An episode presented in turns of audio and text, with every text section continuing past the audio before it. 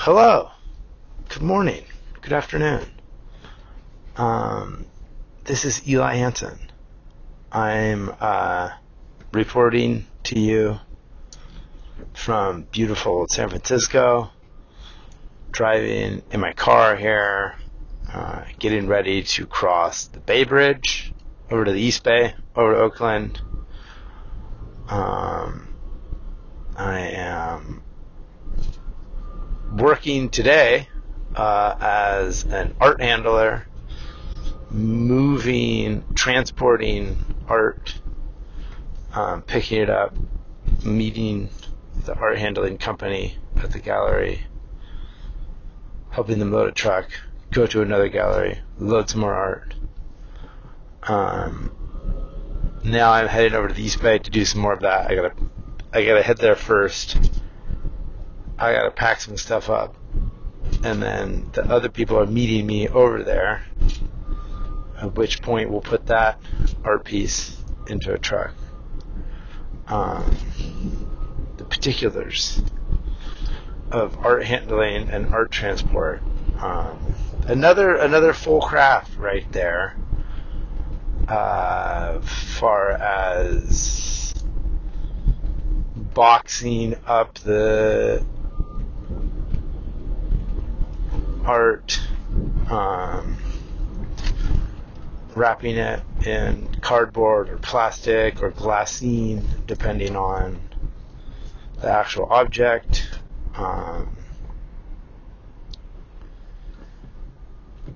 shadow boxing, building crates, um, and then the whole transporting and like labeling system and inventory. I mean, it's basic packing and shipping distribution stuff, but there's always like peculiarities of art. It's all fairly slow and methodical.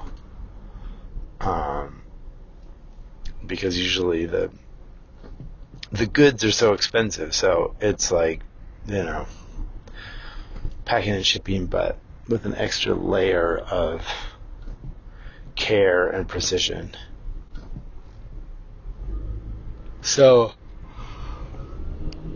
um, oh.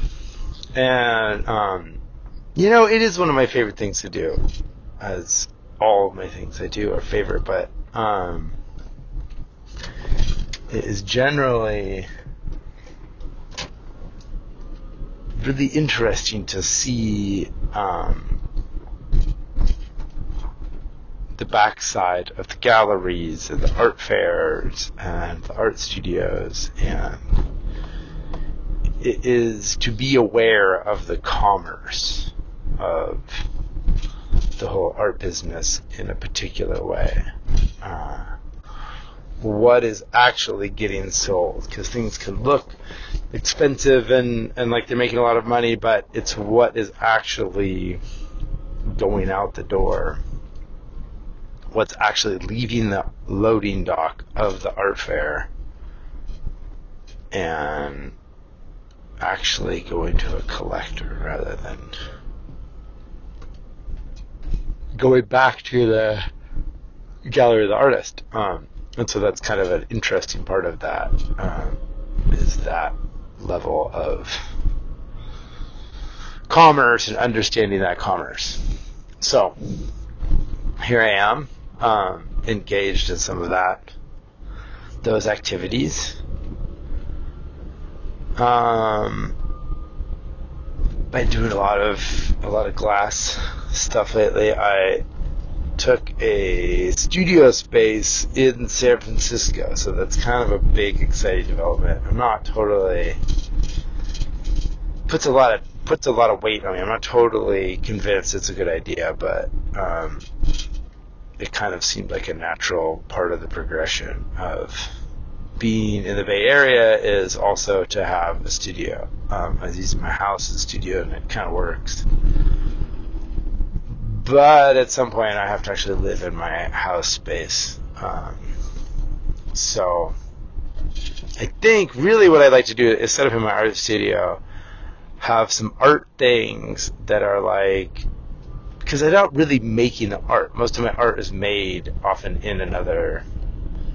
Well, the, the components are made in a different fabrication studio, like in a glass studio. I might make the component. Somewhere else, I might weld the thing. And then, um, and then, um, have like a display space of my art, place where I mock it up. I am going to do some painting there, so there'll be some painting, so there will be some art making in that way. And then I think I might actually set up my tattoo equipment there. I realized maybe I don't want it in my house, and I could put it into my art studio, which would make it harder to do late night secret tattoos. But maybe it's better to have it in a space that I have to go to to give a tattoo, and that's a whole ass thing. Um, so we'll see about that. That and the bike, bike stuff. Um, so bring some bikes there and have some bike related activities happening there. Everybody loves bike related activities. Um,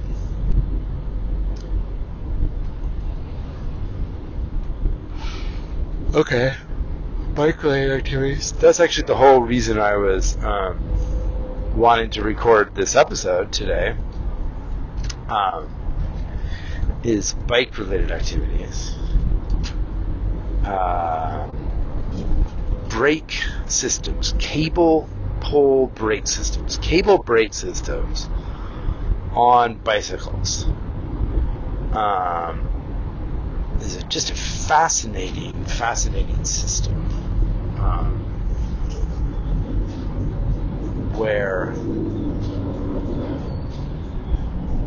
um, using a cable in conjunction the housing that the cable's in um, to pull on the brakes and apply the brake shoes to either side of the rim of the bike in an equal and even pressure is um, it's a fascinating system. So the U brakes, letter U, U hyphen brake, U brakes are kind of like those were very common. I mean, now there's hydraulic brake systems, um, a lot of disc brakes, and a lot of hydraulic brake systems um, are mostly what's being sold new now in the stores. But still, a lot of the bikes on the st- on the road have um, these old brake systems, and still a lot of this system is still very functional today. Um, hydraulic brake systems work on pushing a liquid through a tube and applying pressure using that liquid. The um, the property of liquid being that it won't compress, so you can push on liquid from one side and it'll push on the liquid over on the other side. Um, um, the cable pull systems um, it is it's a it's a tension system, but there is the part of the compression is um, the housing is holds its rigidity, so it's pushing against the housing's pushing against while the cable's pulling. So one is pushing, the other pulling, and then the final resistance is in the actual brake lever. And so what moves, so the part that moves is the brake lever. Um, the brake arm, the brake shoe. I guess the brake lever is what you're pulling on, and then the brake shoe is what um, moves onto the rim.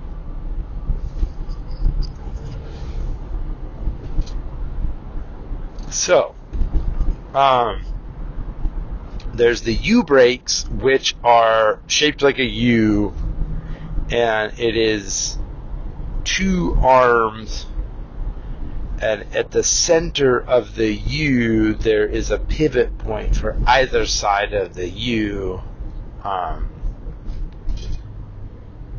to pull in. So the points of the U are then where the shoes are, and that is what squeezes on the rim of the wheel. On the V brake systems, it is um, they could have called them an H brake because they're not exactly a V brake. I get it because they're like V's because they have straighter arms, but they have like a, a, a kind of a straight part in between them. So it's like straight arms, and then you got a little noodle, um, this little aluminum tube that goes in there, and that then um, helps to equally pull on either side. The V brakes were like an innovation and they were a shift over from the U brakes. I don't know if they're like, I feel like with that noodle and the little like pulley system in between them, not necessarily superior. Um, another superior system, in my opinion, is the cantilever brake. Um, and the cantilever brake is similar in the V brake um, in its technical in the way that it pulls, but the V is like a long, generally a long arm, and the and the cantilever brakes are like these smaller, more compact little levers. They actually kind of look like V's, but the V's pointing, the V is where the shoe is pointing at the rim. Um, just to keep it nice and confusing there. And the cantilever brake systems were,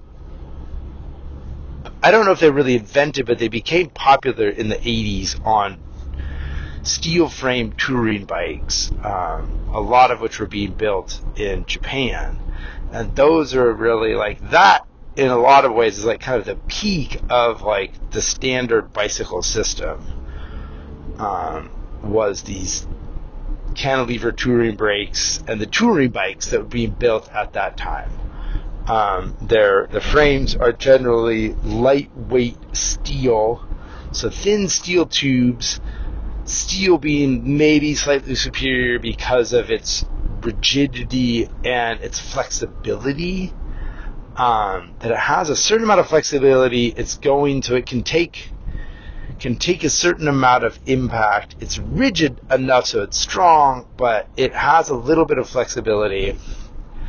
Um, it's not as springy as carbon fiber. It's not as light as carbon fiber, but it doesn't get if it you can bend it back if it gets dented, and it doesn't just self-destruct like carbon fiber. And aluminum also, which is lighter, once it gets dented or bent, you can't really put it back in place. Um, so in a lot of ways, these kind of steel frames in this moment of, of brazed steel steel frames, they were the tubes were brazed together, um, brazing, which is like a brass glue, a hot metal glue, um, and they put them together with um, tubes that the like the the the main tubes of the bicycle, um, the seat tube and the top tube meet at a moment. Where they meet there's a component that sleeves that is the the socket that they sleeve into. And then there's a a brazing torch applied to there and a brazing bronze or brass or copper or silver that is used to then essentially glue those components together. And um, so supposedly that system is somewhat superior.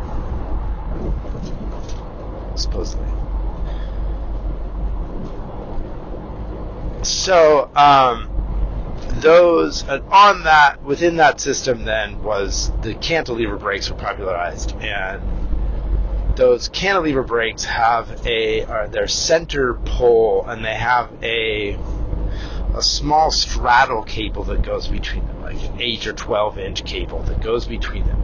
You pull from the center of that cable, and that pulls the brakes evenly. And on the U brakes, um, there is also let's see. They also have some of them have a straddle cable and some are side pull, um, and they have that pivot point on the center of the U that shifts the points of the U in. That pivot point then becomes the bearing surface that they need to pivot equally off of.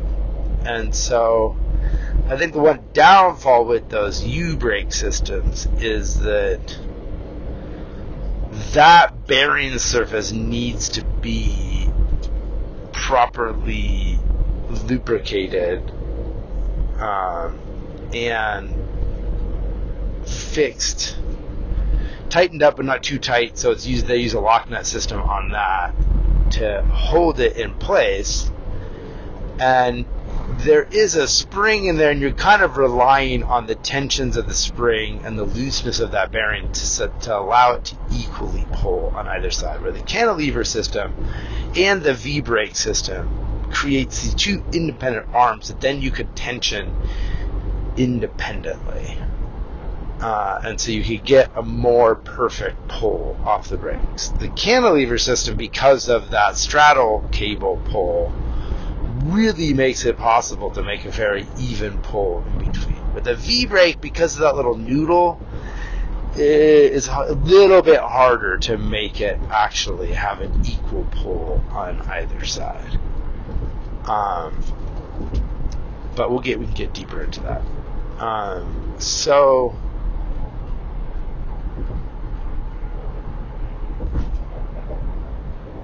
Cable pull system. The cable pull part is that there is a cable that has cylindrical ends on the cable.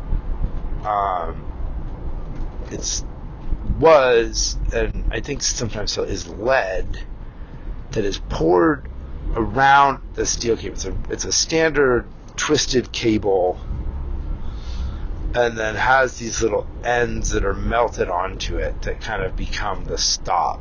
Um, and so those little cylindrical ends are where you're pulling from on the cable from either side.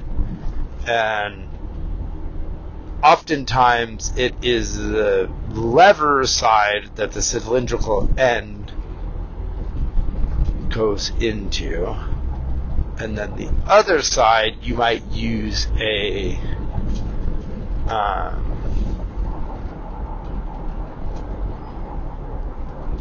a nut to tighten onto to create a tension point on that to have like to fix that moment um, where you're pulling from. Like on the cantilever brake the little straddle cable has a center pulley, and that pulley has a little nut, a set screw system on it that um, is where you sleeve it over the cable, tighten the set screw so that you're pulling from that pulley directly. Um, so if you were to just pull the lever of the brake, and you had, and the brake was right there, um, in direct line with that lever, and um, there was no bearing surfaces to get around it on a fixed point. Like if your brakes somehow were on the handlebar, you wouldn't even need the housing. You just you could just pull on that lever and the brakes would be, you know, a couple inches from the lever, and you pull on the lever, and the brake would move when you pull the lever. But what is happening on the bicycle, um, is that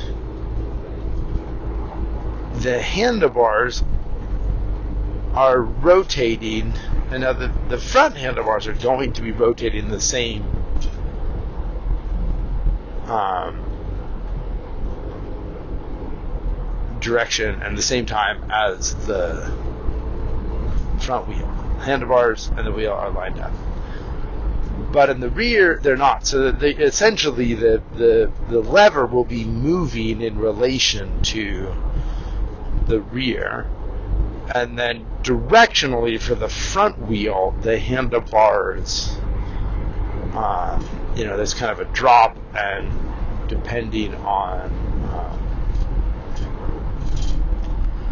the handlebar, what kind of handlebars or the position of the handlebars, you might actually, the lever might be a further away or different place. So the housing enables that lever to be a little distance from it and be adjustable, like where that's going to sit. Because the housing is a wrapped steel sleeve. It's like a, um, it's a flat piece of metal that's wrapped around a center and um, so that it is flexible but it's also rigid in its dimension um, so that um, as you pull on the lever, that housing offers a certain amount of resistance. Okay, you'll have to excuse me. Have to go pick up this art project.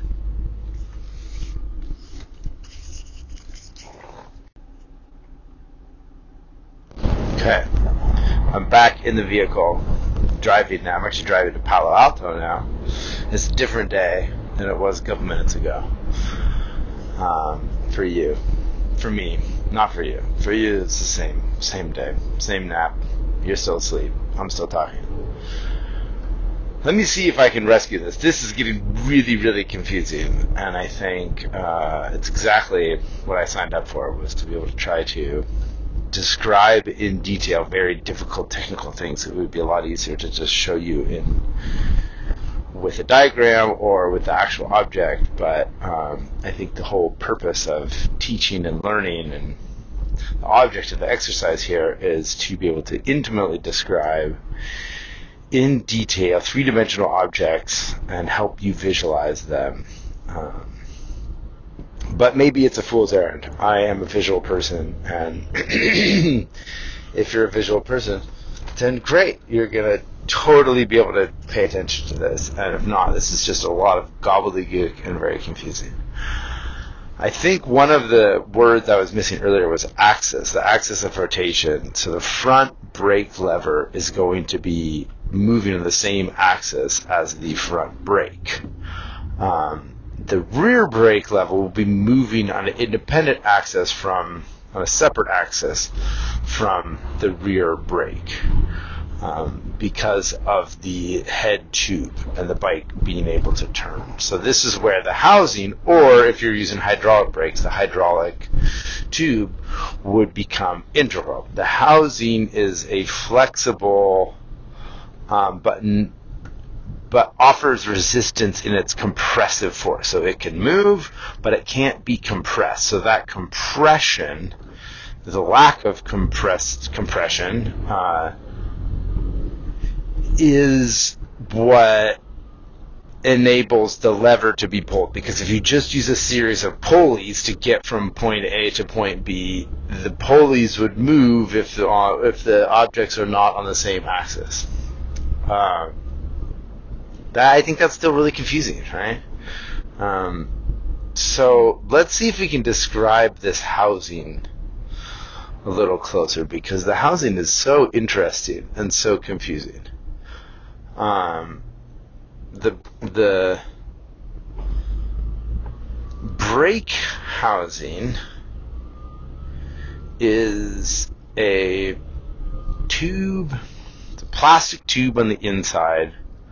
Um, now imagine, let's imagine a straw. We have a straw, um, and then we have a fettuccine noodle. Okay, so you're going to take that fettuccine noodle and you're going to wrap it around the outside of the straw. So it creates an even layer of noodle around the outside of the straw. And so you're going to wrap it where the wide part is facing against the straw because that's the, that's the way it will naturally want to wrap. And then you're going to fit it against itself so there's no air gap, so it's tight against itself. Um, and so that's the way that the steel, the spring steel, is wrapped around the outside of the center noodle, the center tube straw. Sorry, let's use the straw um, of the housing. There's another layer on the outside of rubber, of protective rubber on the outside. Um, but now the derailleur cables often use a different stranded system. So it's many strands on the outside going in line with the center straw tube.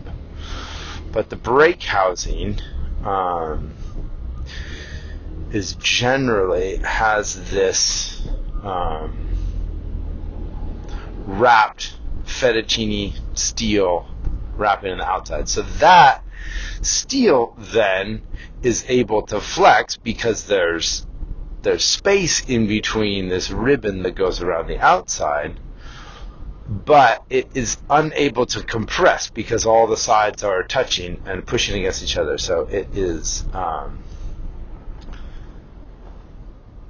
therefore rigid under compression, um, so that you can pull the cable in the middle by holding either end. You can pull the cable down the middle, and the cable will pull from the other side with an equal force. Um, so, housing. That's the housing. Is that clear enough? Um, so when you cut the housing, uh, there's a couple different ways to cut it. There's different kinds of cutters. The way I've found to cut the housing that's most best is the, there's a certain kind of nipper that kind of like closes around it rather than a squeezy nipper but like kind of closes into an orifice. Those are the best because it kind of grabs it and, and doesn't distort it. You're always going to distort it a little bit when you cut it. Um, probably the best way to cut it would be on a bandsaw or a chop saw, or some sort of saw blade that was cutting. But generally, in a bike shoppy kind of situation, you're not having access maybe to that kind of tool. Uh, and so I've found cutting the housing um, is best to cut it with really whatever kind of nippers can cut it, what kind of pliers or nippers you can cut it, and then using a grinder, like a bench grinder, to grind it and remove that weird little part of that fettuccine noodle that's on the outside. Um, and it's going to like kind of be bent off a little bit as you cut it, and so that part just grind that back so its face is flush. Um, you can cut it with a hacksaw. You can uh, also use a file. I've often used a file to do what the bench grinder would do. The bench grinders are just so fast, and it's really it's very efficient. It's not not as common of a technique, but um, I've found it works really, really well and um, makes the cleanest end. Um, and you can kind of cut it with whatever. You cut it and then grind it. so you can also cut it and then file it with a file, which is a little trickier to hold it and not file your fingers off. Um, but that's kind of just in technique and holding it against something. So then you've got the housing end cleaned up, and then you have a little a ferrule, uh, like a tube, a steel tube that goes over the top of it, that kind of keeps that contained and clean. It also helps in that compression. Um, and those ferrules then sometimes fit inside of little spots on the bike. Uh, because there's housing cable guides and cable stops um, on bikes, and they all have kind of different configurations. Sometimes with the front brake, you're just going to run the housing straight from the lever right to the brake, to the U brake or V brake. Um, and you're going to just have it right there. Sometimes, especially with the center pull, you might run the housing just to the middle of the handlebars to the stem, and then have it drop down through the stem or from underneath the stem into the center pull of a brake. A cantilever brake system will often use this because you really are pulling right directly from above the the tire from like below, right below the stem. So you're just kind of pulling directionally in a, in a great way. So there's some really the, one of my favorite kind of stems is the stem that has the housing stop inside the stem, right by the head tube. Um, and so you can just put from the lever, just put a little piece of housing over to the stem, and then drop your cable through the stem, and then you're center pulling right there. Um, some of the housing stops, some of the the the housing stops um, will fit the ferrule. Sometimes they don't fit the ferrule, and you're just putting the housing into um, that. That's not a super standard system. So, and and some of the ferrules fit better, and some don't. There's plastic ones also that. Um, sometimes are a little like maybe they last a little longer, but then they they they're thicker, so they don't fit them all. Some of the metal ones fit differently. Um, there's older ones that are like a thicker steel that are you know maybe a little better and stronger, but then they don't fit in some of them. Some of them have a little tube end sticking out, and that tube end then locks into another different kind of housing stop. Uh, there are definitely a lot of different ones, so be confused about that and it not quite fitting is definitely par for the course. Uh, and so that's that's okay. It's okay to be confused because this stuff is confusing. Uh, you know, it's weird. It's like this standard system that was kind of designed in the late 1800s. That the um, for the Bitecycle, and um, a lot of these systems were kind of standardized, but still had their own like unique characteristics, and some are company specific, and and some are style specific, and there have been lots of alterations over the years. So, um, you know, just finding your way. Uh, when I, if I'm working on bikes, I'll often just buy like a roll of 20 feet or 50 feet or something of housing.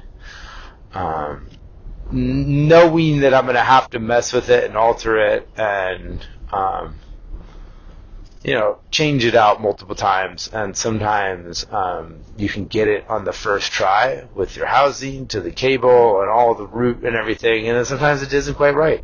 Sometimes you find a bike, you get a bike, and you try to replicate the housing and cable run, and you realize it's wrong. maybe somebody else had done it wrong, or maybe the original manufacturer style was not as efficient as a newer way to route the cable. Um, there's all sorts of unique kind of ways that people will alter things and create ways for the cable to run. Um, because you can use the frame itself without housing to run the cable because the frame itself is rigid. So you can have a housing stop like on the top tube. You can have a, a housing stop right behind the head tube on the top tube that goes over above the seat tube or onto the seat stays. And you can run the cable straight over there, maybe even using a pulley um, within, and then have a housing stop so you can have a minimal amount of housing Sometimes you just run the housing the whole way. Maybe if you're running housing the whole way, you're adding a little bit of weight, but maybe that doesn't matter as much. Maybe you're getting it wet and muddy so that you're you're more excited about having um, your housing seal your cable in. I've pretty much switched to just using stainless steel cable um, because of rust issues, but that's also, you know, that depends on where you are with your bike and um, how how you treat it, how wet you get it, and how you clean it and everything. Um, so I found that stainless steel is not that much more expensive. It's that much more long lasting. Um, but I don't know. But As far as rigidity and like where how it wears against the set screws, there may be something different that happens there that I'm not as aware of, um, and so maybe there is a reason that um, not using stainless steel is a better idea. Who knows? You know, um, as long as you're riding a bike, um, that's the most important thing. Um, Okay. So, okay, the, the levers, the levers on the bikes, there are different kinds of levers because the amount of pull you're going to need for the cantilever versus the U brake is different. And so generally the levers are going to be, they're going to look the same and act the same, but the amount of pull is, I believe you need more pull for the cantilever. So the U brakes, um, is that right? And because then the U brakes um, need less pull, it's a different lever system so you can't be using the same. The levers look like they're interchangeable. The little the cables all kind of are interchangeable, but it's not actually interchangeable. Um, but you can make it. Um, you can fudge around it, um, and there's ways to make. Let's see, because if it's a longer pull, um, for the cantilever, then you can use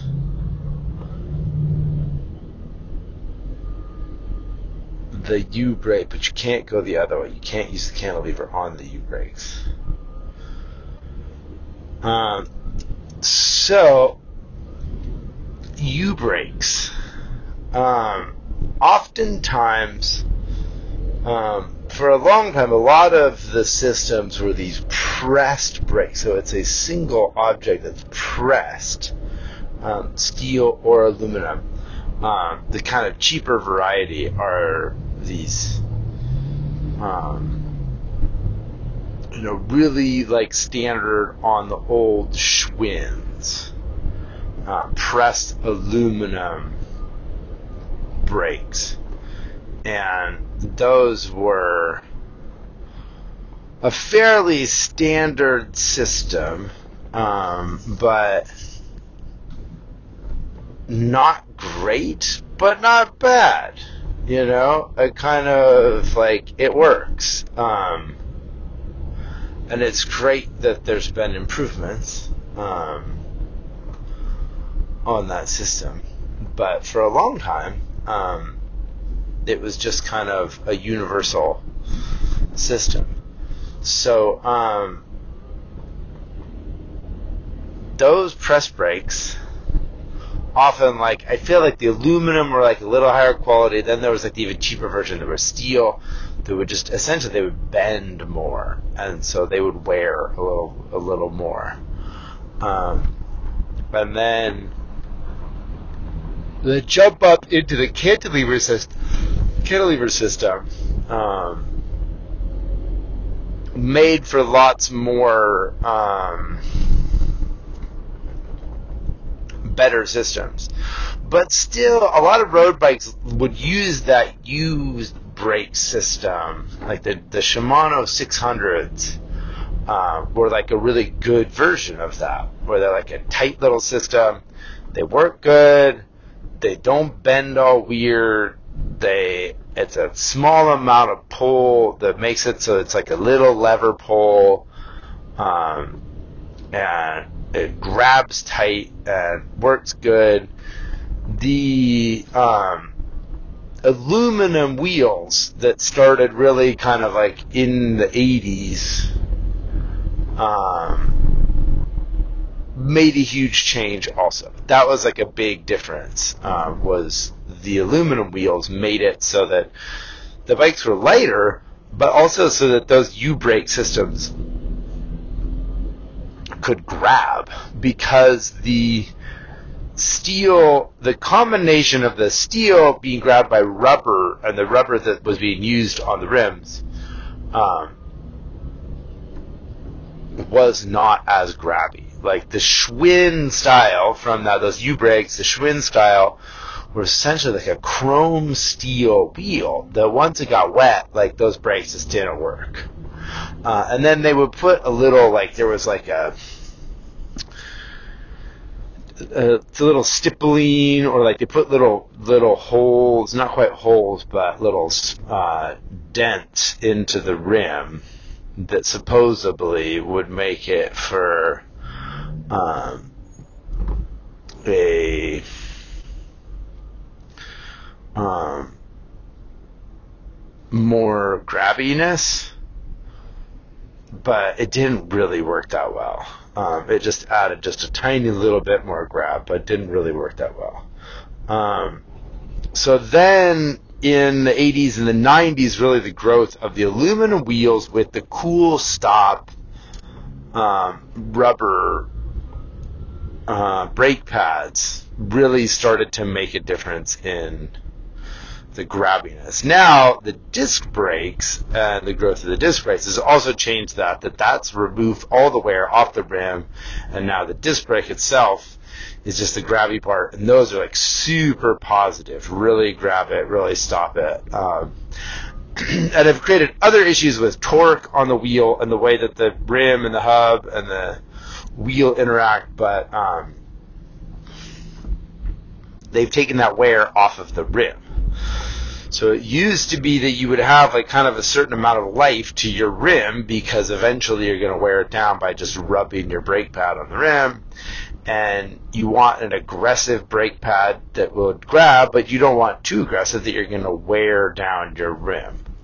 Um, aluminum tended to wear better um, than um, when the steel held up, but the aluminum tended to grab and um,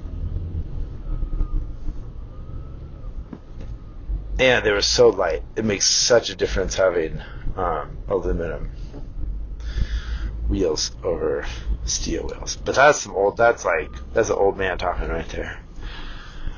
Um, because ain't nobody make no steel wheels no more.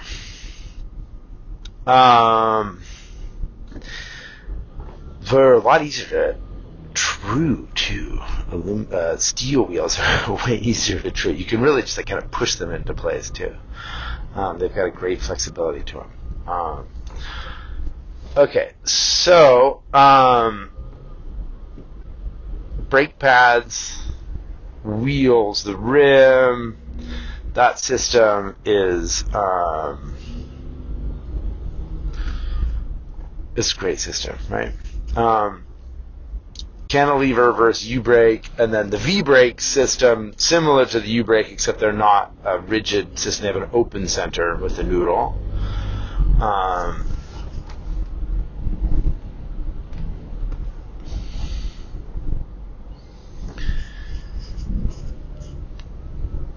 cantilever with the little saddle that goes in between them.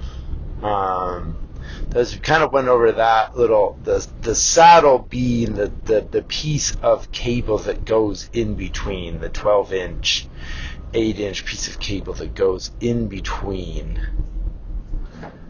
um,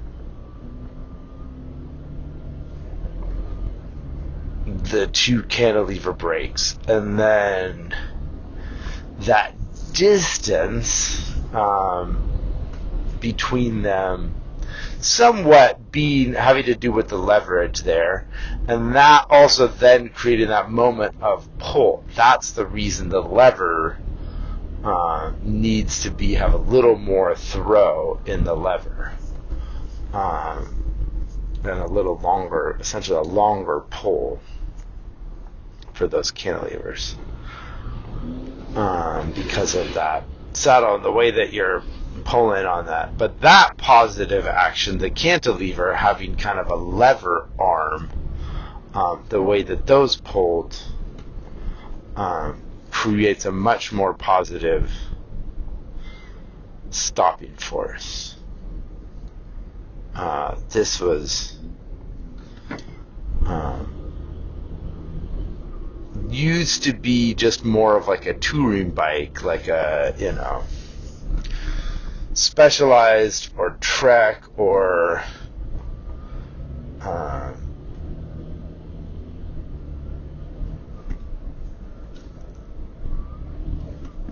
and I can't remember the name of that bike, but um,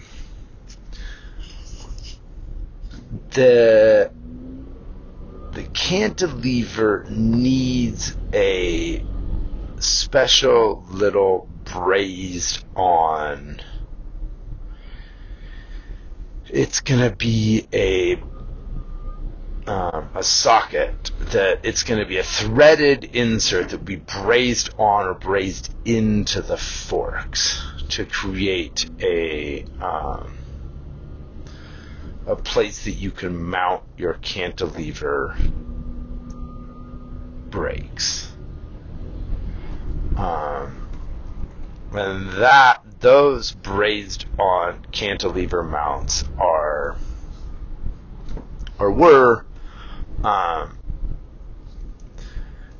a higher quality fork, and those often would come on a touring bike that you might also have brazed on mounts for multiple for racks and different systems um, that might be able to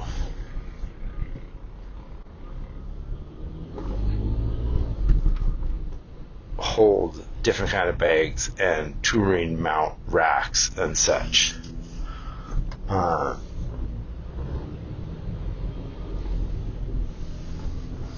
okay. So those are now a little bit more standard on bikes. If you're going to get a rim brake, it's probably going to be a cantilever. And if you're going to get a road bike that's not a fancy, if you're to get it, I guess what do they call them? The there's the randonneur or like a gravel bike. Like you might have like if you're getting a really like a very road specific bike, you're probably not to have any of these ferrules on there. It's to be carbon fiber and it's to be it's to be a U brake because it's just it's tiny. Um, and you don't want to have these brazed on things on the forks, and your carbon fiber forks can't handle those the cantilever which is another reason why the uh, disc brakes are great because then you don't have to have all that torque onto the fork. Uh, okay, so cable into the housing. You're going to want to lubricate with some sort of just an oil or silicone based lubricant is great inside there, but some sort of lubricant inside that housing um, for your cable to move evenly because your cable moving inside that housing is crucial. Um, and generally not a sharp corner, like having a little more housing when you're taking a corner is better than having it be super sharp and like shoving it into a place because that will create some more friction. So if, the, if it's maybe making a larger loop coming off your handlebar will be a better system than having it take a sharp corner over your stem or over the handlebars. Um, lubricating it well, cleaning up those ends, grinding off the ends of the housing so that it's clean, using the ferrules or figuring out whether the stops work well. Um, and so that you have a good efficient system. And then the cable, stainless steel cable, run through there, and then you get it out to the set screw. And the tricky part of these set screws is that like you might you're gonna once you put that set screw on it, you're gonna crimp the cable like in a certain place. And then the next step is to cut the end of the cable off like two inches from that set screw, or inch or three inches from that set screw, and then put a little aluminum cable end. You can put these little caps on that you then crimp on. And once you've kind of done that, it, it's hard to go back from that. That if you need to reset your cable, make it longer or shorter, um, oftentimes you just need to use a new cable now. You can't, it's like once you've crimped that, it's harder to get it, get back to that. Sometimes it's possible to reset it or to pull it back through the housing or to do something, but sometimes you might run that and realize that you needed to change the housing or change the setup you might lose a cable. And it's kind of a bummer because the cables are a fixed length and one side has the little cable end, the the poured lead end um, or aluminum end, but that's just the that's the nature of it. Um, that you can't. There's not much you can do about it. Um, that it's a uh, once you've crimped it, it's kind of crimped. So um, in that way, knowing your route of your cable and knowing you've got it in the right place and put it in there, double checking it before you're ready to crimp it down um, is always a good idea. So, well lubricated on the cable in the housing finding the proper route, putting all the right ferrules on there and the little cable stops because then once you've kind of got that whole system built, then you're going to tighten down on one side. On to the, like if you're doing a side pull on the U brake, you're going to crimp down onto one part of the U brake, or if you're doing a, if you got the noodle, you got the little Allen key set screw jammer, it's a little arm that clamps over the cable and onto one side of the V-brake. Or if you're doing the cantilever, then you've got, you're running it into your center pulley. Um, and it's either the little saddle, like it's a little aluminum um, slidey holder thing. It's just aluminum um, folded piece of aluminum the, the saddle slides over. Or, one of my favorites, it's like this rare little object, is like a tiny little pulley um, on a little aluminum housing. There's a couple different versions of those. There was pulleys, or I think there was one that had a fixed there's even one that had that wasn't a pulley. It just had two different pieces of cable. That was like really fancy in the '90s. Um, and so your weird little fancy saddle cable jammer in the center there is going to have a set screw. That's going to be where you go to.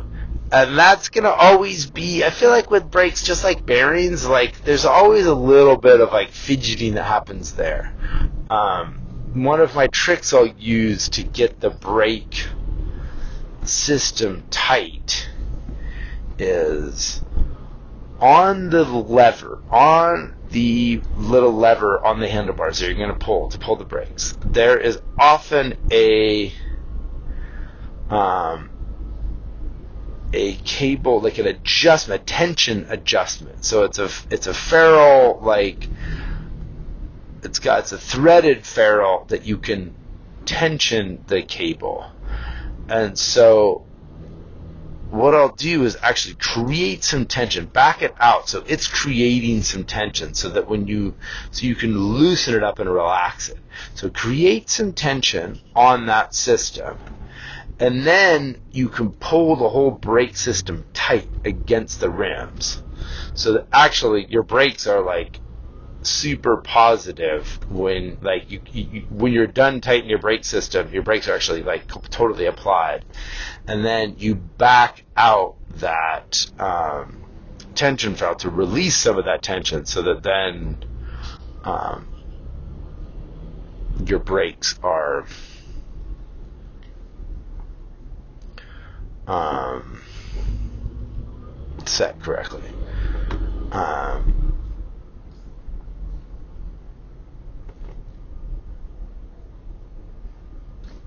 so feel like I also am like remembering my brakes are always like way too tight, so maybe that's not the best way to do it. Um, I love some tight brakes. Wow, just you know, just ready to fucking break. Um, I feel like over the years I've had to like figure out how to not make my brakes so tight, and I think that comes back to all the years working on those Schwinn bikes. That um, those bikes, like you want as much tension as you can have uh, and then like running cantilever systems, all of a sudden it was like not. I, I didn't need to have my brakes super tight, but um, I was just in that in that style of just always over tightening my brakes.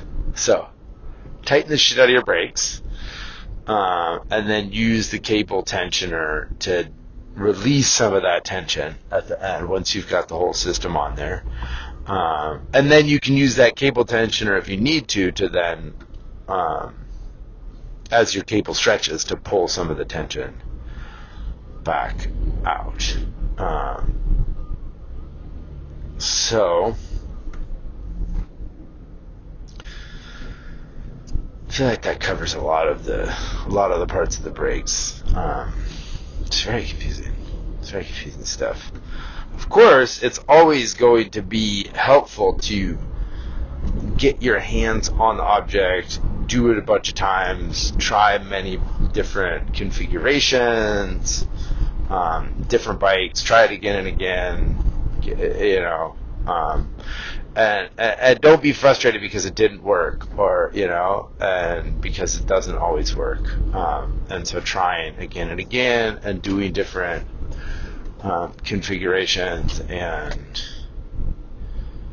you know again if you meet that grumpy person at the bike shop it's not the right person uh, for you you know um, if they're not being helpful to you in your bike journey. They're just they're just getting in your way, you know.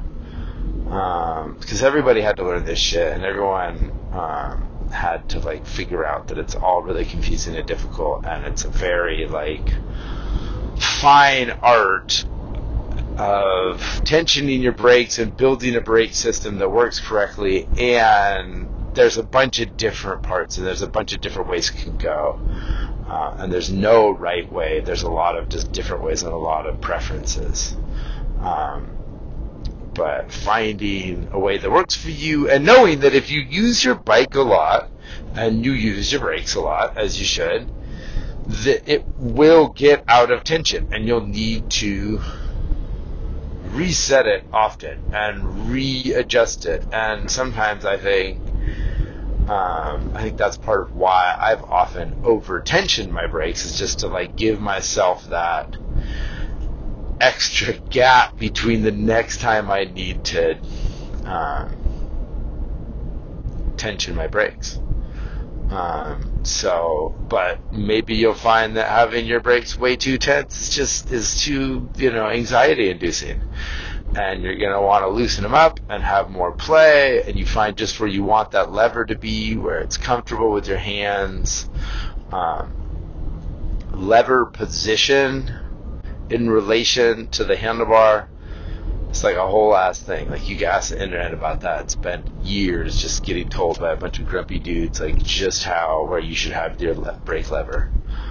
Um, and you know the truth is the only person that can tell you where you should have your brake lever is you. Uh, right where you want it. Um, do you like your brake lever right there? Well, then you should have it there. Do you want it like know, straight down to the ground or pointing straight out or a slight angle. Like, how do you ride your bike? Um,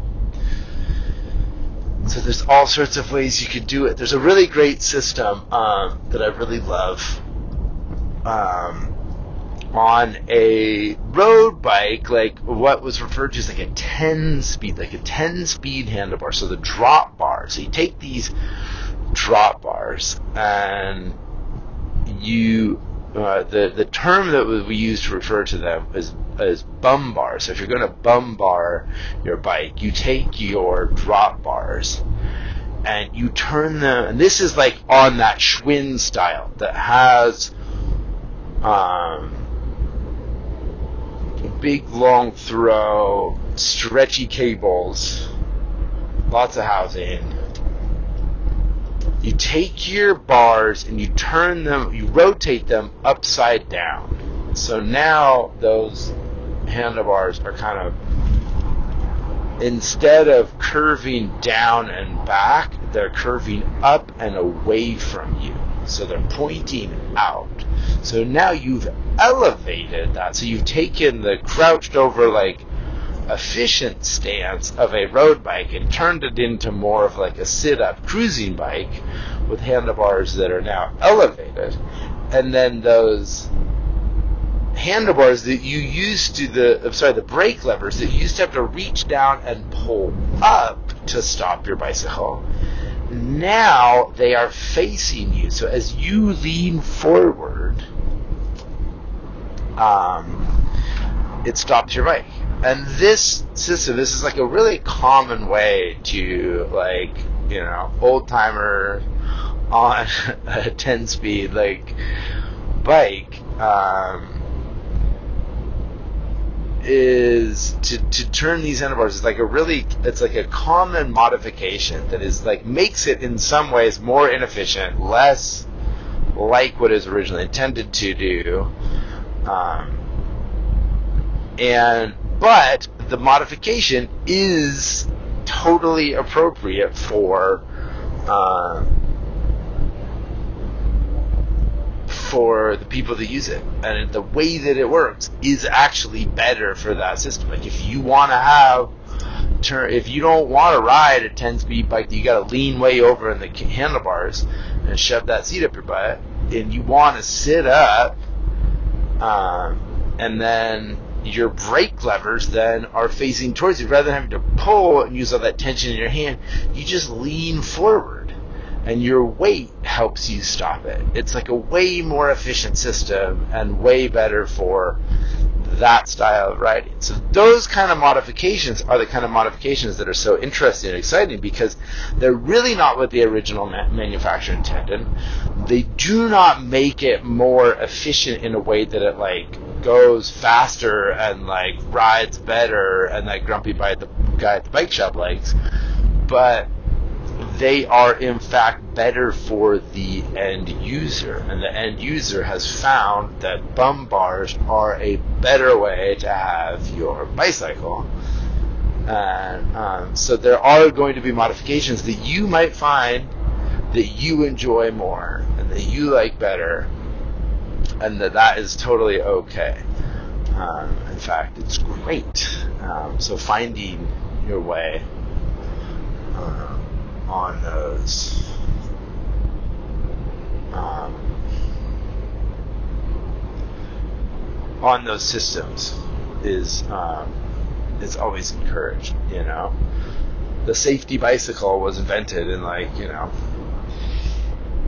the 1890s, and there was a bunch of different forms of this bicycle, and um, this one became the system that we used. Um, it's not necessarily the perfect system. It's not necessarily great for everyone. There's lots of alterations um, that could come, and there's lots of ways it could be better for especially different body types. Um, taller or shorter or smaller or uh, different leg configurations and different ways that people's backs and shoulders work and um, dealing with different like pain and things like that. Like the seat, it's kind of weird to be having the seat the way it is. You know, there's lots of ways that that could be better. Like, uh, um, you know, um, a recumbent bike, the kind that you recline on, like they have like a lot more efficiencies in the way that they use the body um, in propelling. But you know, part of it is that it like takes you know a while to learn how to use bikes, and once you learn how to use the safety bicycle and really use it well, then you get really used to it, and your body gets used to it, and then it becomes a really good system because your body is kind of like built around that system. In a lot of ways, that's why that bike has existed and pushed on. It's it's pretty good, and the people that use it have used it a lot, so their bodies are really used to it and so they think it's the best system. Um, but in fact, they've just trained their bodies onto that system. So there are things about it that are inefficient, and there are things about it that there's a lot of dudes out there that think it's just right. Um, so don't believe those dudes. They're tripping. Um, make it do what you want to do. Um, so, you know, gag your brake levers and your cables and your housing and your 10 millimeter wrench and your Allen key and um, do some adjustments on your brakes uh, on your old timey bicycle. Uh, and maybe we'll get to um, hydraulics and derailleur systems, I could really go off on derailleurs and all the different kind of derailleurs and the way that you might want to shift your bikes and the, the way you might not want to shift your bikes or fixed gear bicycles and all the grumpy boys that ride fixed gears. Uh, so, thanks for listening. Um, I'm going to finish up my cute little drive here into Palo Alto just heading into um, Menlo Park here, coming into this beautiful marsh off the Dumbarton Bridge. Uh, a lot of egrets and uh, water birds, fucking ducks and shit all sorts of like great old systems here um, where they used to must have had like some amazing manufacturing and shipping and trains and all this stuff, and now they don't have as much of that industry here, and all sorts of critters are just running around. Um, very beautiful old industrial collapse supported now by brand new tech. Um, the American way. Well, um, thanks for listening. I love you lots. Uh, it's great to great to connect with you. So uh, we'll talk to you soon, all right? Okay, bye for now. This is the end of the message.